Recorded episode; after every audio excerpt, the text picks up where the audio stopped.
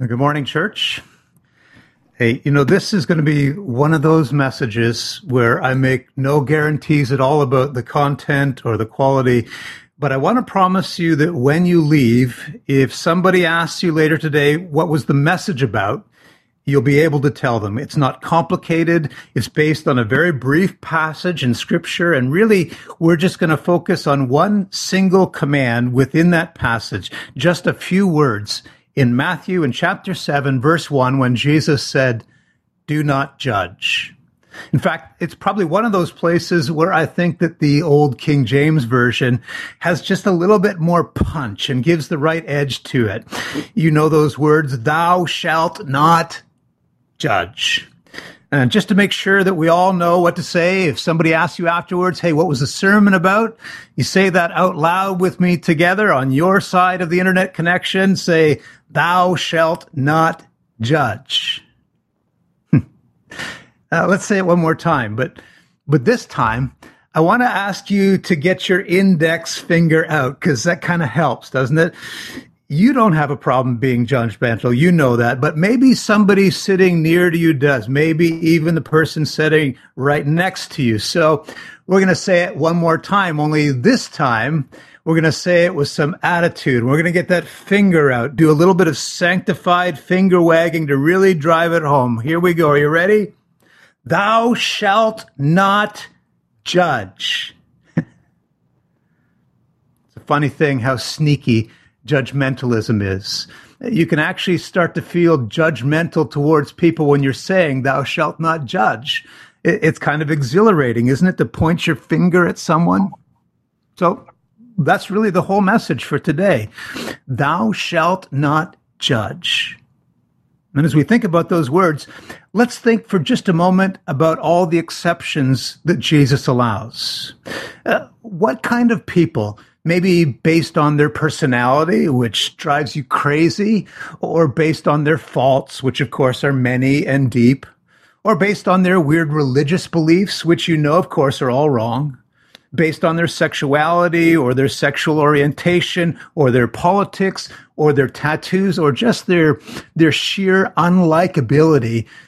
What kind of people does Jesus say? Uh, of course, when I gave that command, thou shalt not judge, I didn't mean them. They're okay. They're fair game. You can condemn them. The answer is nobody. There are no loopholes. In fact, he doesn't say, you know, it would be a good idea if you tried not to make a habit of judging, or he doesn't say, don't judge somebody unless they really have it coming. Then, of course, go ahead and do that. Jesus says in the kingdom of God, there is a zero tolerance for a judgmental spirit. In fact, throughout his ministry, Jesus got into a lot of trouble for his refusal to be judgmental towards people that everybody else, especially religious leaders, thought should be judged. In fact, we're told one time that religious leaders said this to him. They said the Pharisees and the teachers of the law were muttering, this man, this Jesus, he welcomes sinners and he eats with them where people expected Jesus to pronounce judgment and condemnation, where they thought that that would be the moral thing to do, Jesus instead offered welcome and acceptance. In fact, and you can look this up as you read through the Gospels, Jesus extends this kind of non judgmental acceptance to ethnic rejects, to religious heretics, pagans, Samaritans, the sexually scandalous, corrupt tax collectors, those who are judged unclean, untouchable. In fact, the only people that Jesus tended to speak harshly about, interestingly enough, were the religious leaders who were busy condemning all the other people in the name of God. And to the religious leaders who passed judgment, Jesus said, and here are these words from Luke chapter 11, Luke 11, 37 to 46. Jesus says, I know that you Pharisees, you burnish the surface of your cups and your plates so they sparkle in the sun. But I also know that your insides are maggoty with greed and secret evil. Stupid Pharisees, I've had it with you. Frauds. You're like unmarked graves And one of the religious scholars spoke up and said, Teacher, you realize that in saying these things, you're insulting us. And Jesus said, Yes. And if you want, I can be even more explicit. Jesus was incredibly non judgmental when it came to sinners. Uh, there was only this one exception people who judged others. Thou shalt not judge. In fact, this flows out of the very purpose of Jesus. We're told these beautiful words in John's gospel in chapter 3. John 3:17 says that God did not send Jesus, his son, into the world to condemn the world. Why did he send him? So that the world through him might be saved.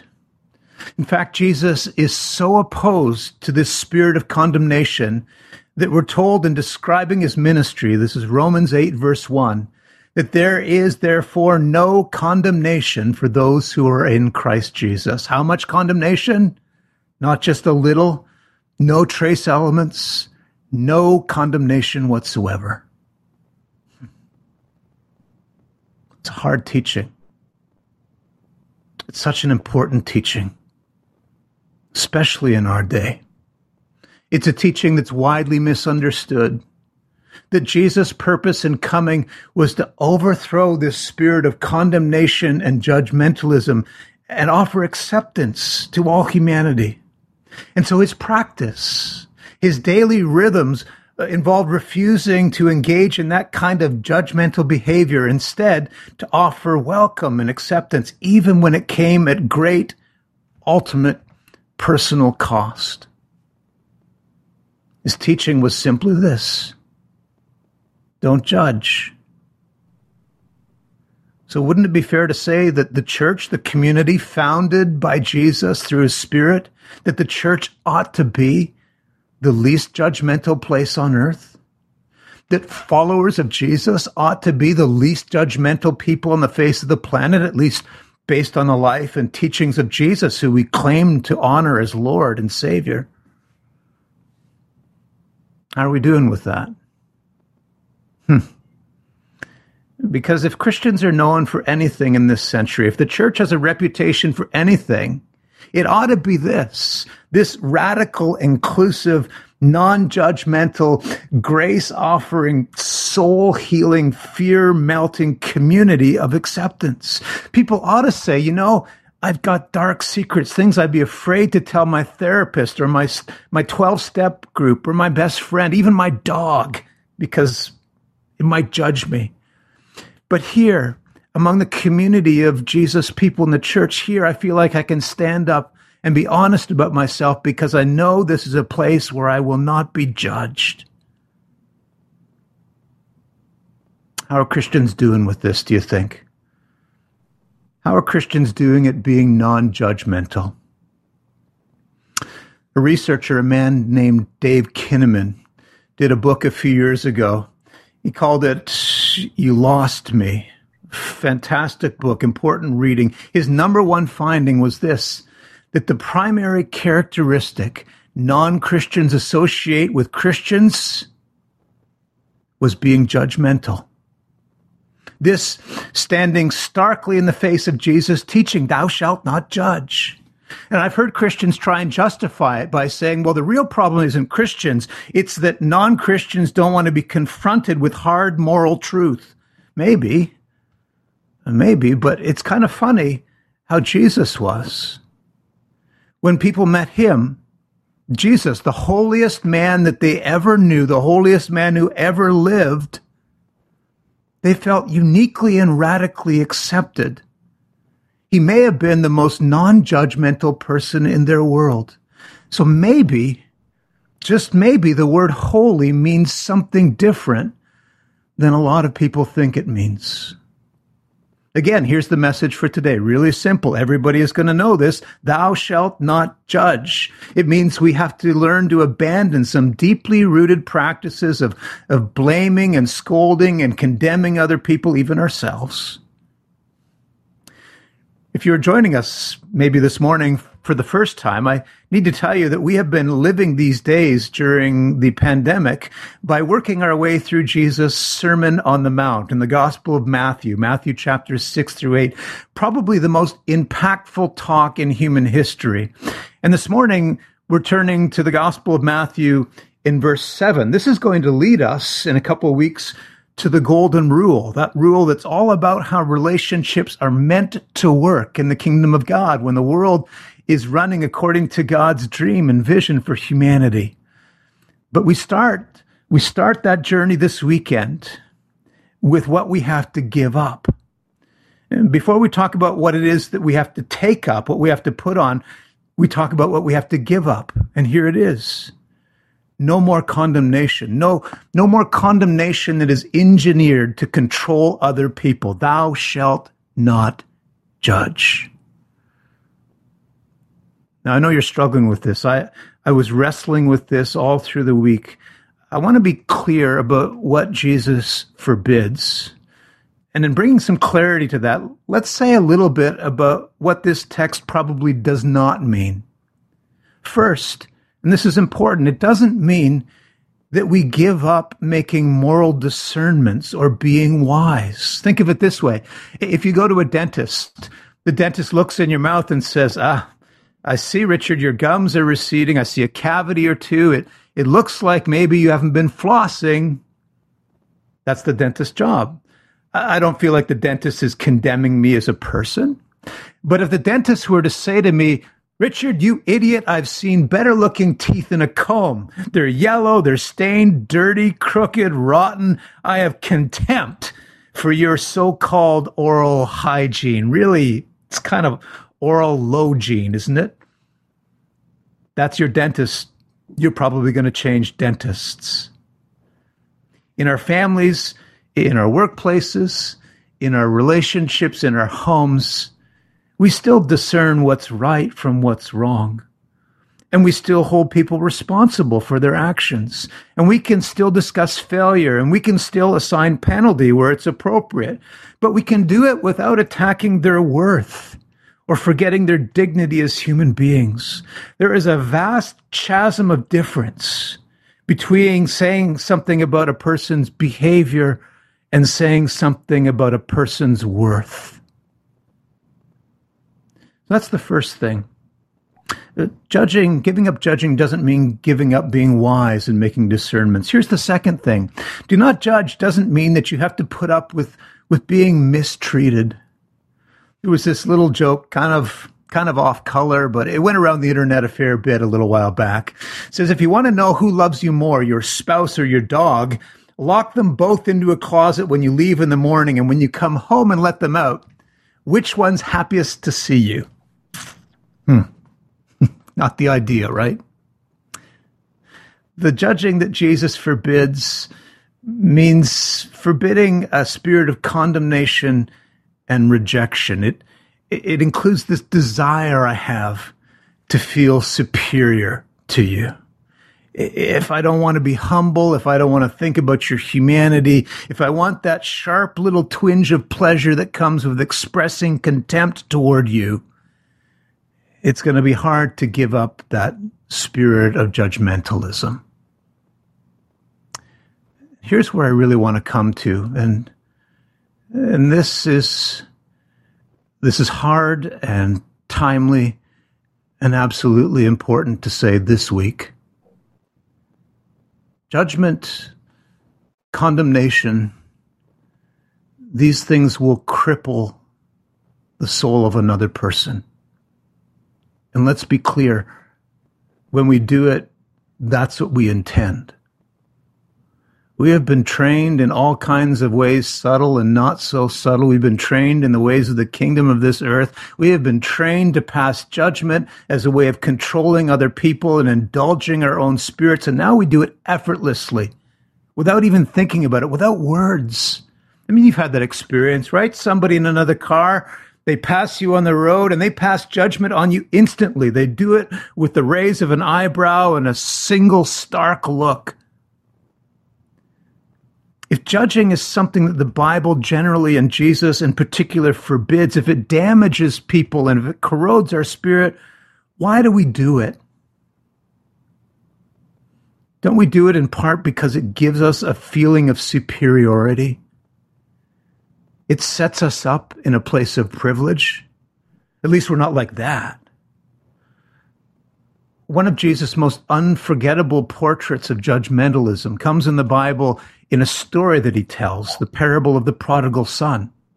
He says in that story that there's a boy, the prodigal son, who goes off and squanders all of his father's inheritance, squanders it in reckless living. Those are Jesus' words.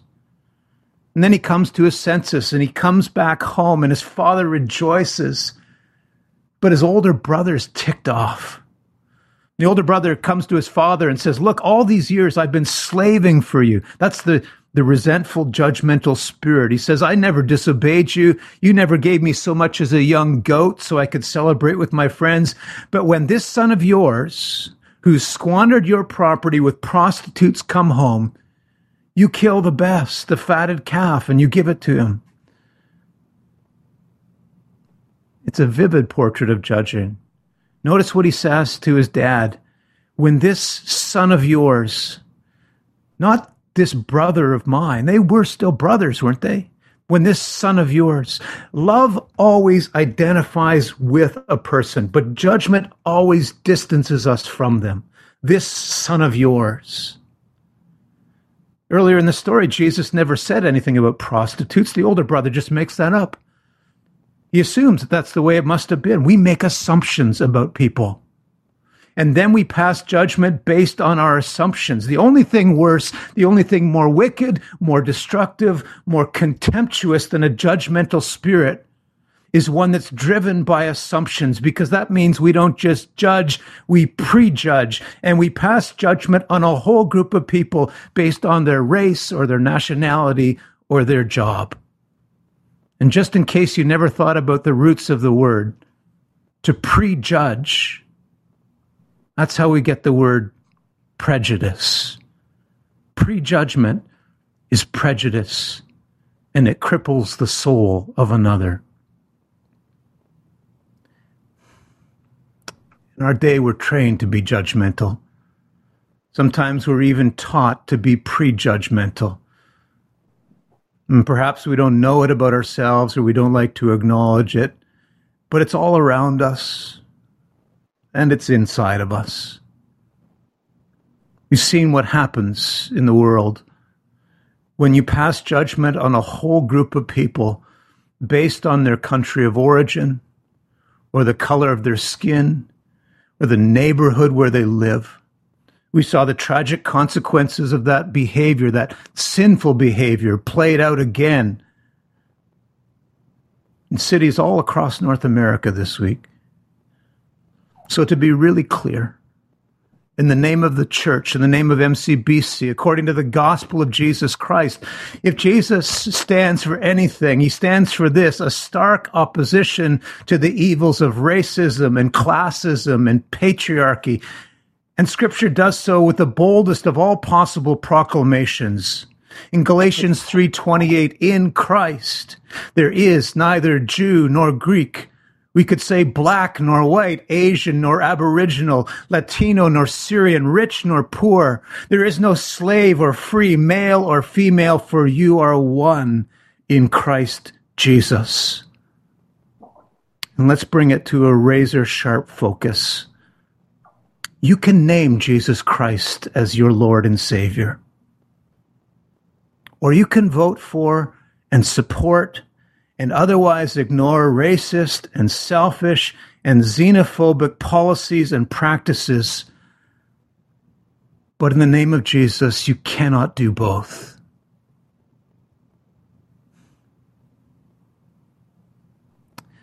So, where does that leave us? Jesus invites us to step into this bold new reality, this reality that, that he called the kingdom of God, where we lay aside that judgmental, prejudicial spirit, condemning, superiority, blaming. just to make sure we're all tracking together. What's the message about? Four words. Get your finger out if you want. Thou shalt not judge. This week, this week, I hope you'll join in praying that God will help you because you know we can't do this on our own. I hope that you'll join in praying this simple prayer. We'll put it up on the screen for you. God, would you make me an oasis of acceptance in a desert of condemnation all around me? God, would you make me like an oasis of acceptance in a desert of condemnation all around me? In praying that, I'm asking God to take the spirit of judgment and replace it with, with a spirit enabled, reality based, genuine acceptance. And there's a very powerful dynamic at work when we do that. It's the one that Jesus teaches in the passage Thou shalt not judge. And he goes on to say in verse 2 For in the same way that you judge others, you too will be judged. With the same measure you use, it will be measured to you. What Jesus is observing here is just a general law, a rule about the human condition. You could call it the law of reciprocity, that you tend to get back what you give out. If you give love, you get love. If you give anger, you get anger. If you give distance, you get distance. If you give joy, you get joy. We tend to get back what it is that we give out. Jesus put it this way with the measure that you use, it will be measured back to you. So, this is a bucket. This is a thimble. You will decide every day, you'll decide today what measure you're going to use. Do you give a bucket of encouragement to people? Or do you give a thimble? Do you give a bucket of mercy or do you give a thimble? Is it a bucket of anger or a thimble? And when it comes to judgment, Jesus says, in the same way that you judge others, you too will be judged. One last little word if you find yourself wondering about justice in the middle of this, how is it that I stand up for what's right without being judgmental, without being self righteous? Let me give you the best wisdom that I've ever heard on this. A phrase from Dallas Willard, who said, You offer peaceful non cooperation with evil. In fact, Dallas used to say that the two main parts of our job as disciples are simply to do the work that God has given us, to do it diligently, and then to offer this peaceful non cooperation with evil. Because as it turns out, sin is fragile in so many ways. This powerful, destructive force in the world also turns out to be fragile. And one of the ways is that generally sin, corporate sin, requires collusion to be sustained. And when a courageous follower of Jesus who's committed to peaceful non cooperation with evil can step into the middle of it, they can stop it. You don't even have to say that's what you're doing. It'll just be there in your body language. When the conversation turns in the direction that's tilted on hatred or resentment or paints a group of people with a brush that you wouldn't paint over anybody. When we try and rip away the beautiful canvas of color and diversity with which God has painted the world, you offer peaceful non cooperation. And I guarantee you, your presence, your discomfort, your refusal to engage in that kind of banter it will slow and stop what's going on, and people aren't even going to be able to put their finger on why it's happening. The kingdom of God, working creatively, quietly, peacefully, spreading through God's people. It's what Dallas Willard called the divine conspiracy, which always feels just a little bit hidden. It's the way of Jesus as we turn from condemnation, thou shalt not judge, to acceptance. As part of our friendship with Jesus, we're living now in a kingdom, a reality where condemnation is simply irrelevant to our lives. There is, Scripture says, therefore, no condemnation for those who are in Christ Jesus. Yes, of course, we still receive feedback and critique and criticism. We do so humbly and with poise, but, but not condemnation. We're going to go a little bit deeper into this next week. Next week, we'll, go, we'll look at what may well be the most powerful relational prayer that a human being can pray. But for now, for this week, we just set aside judgment. And this week, as you offer love instead of condemnation, as you do it to your friends and your enemies, parents and your children, to your friends and your spouse or your ex spouse, employees and employers, co workers, neighbors the people you serve with, and the people who serve you. As you do that, I want you to savor the new experience of grace in your life. You will be more at peace, I promise you. You will brood less. You will worry less. You'll think about yourself less. You'll be more encouraging. You'll be blessed and you will be a blessing. And if somebody asks you, what was the sermon about today? You will tell them four words. And if somebody asks you, was the sermon any good? Just tell them, Thou shalt not judge. Let me pray for us.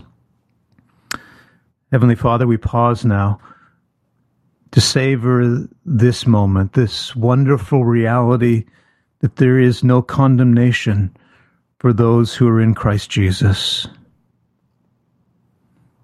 Let me say, if you don't know what that means to be in Christ Jesus, if you've never turned your life over to Him, if you've never asked Him to forgive your sin, to free you from judgment and condemnation, if you've never known that kind of peace, what it means to be accepted by God through the cross, through the forgiveness in Jesus. Let me invite you to do that right now. You just ask Him. You, you come to Him and say, Lord, I, I tried it on my own, and it hasn't gotten me where I'd hoped. Whatever days I have left, I want to live them with you in charge of my life recognizing that in that decision, I open up a canvas that stretches on through all eternity. You can turn your life over to Jesus right now. God, I also pray that you would allow all of us to live in that kind of radical freedom from the condemnation and bitterness and prejudice that we feel all around us. And God, make us conduits of blessing rather than just judgers and condemners.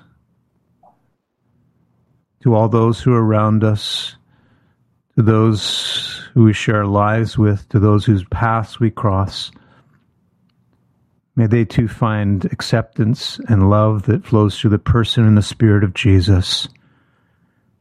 We pray this together in Jesus' name. Amen.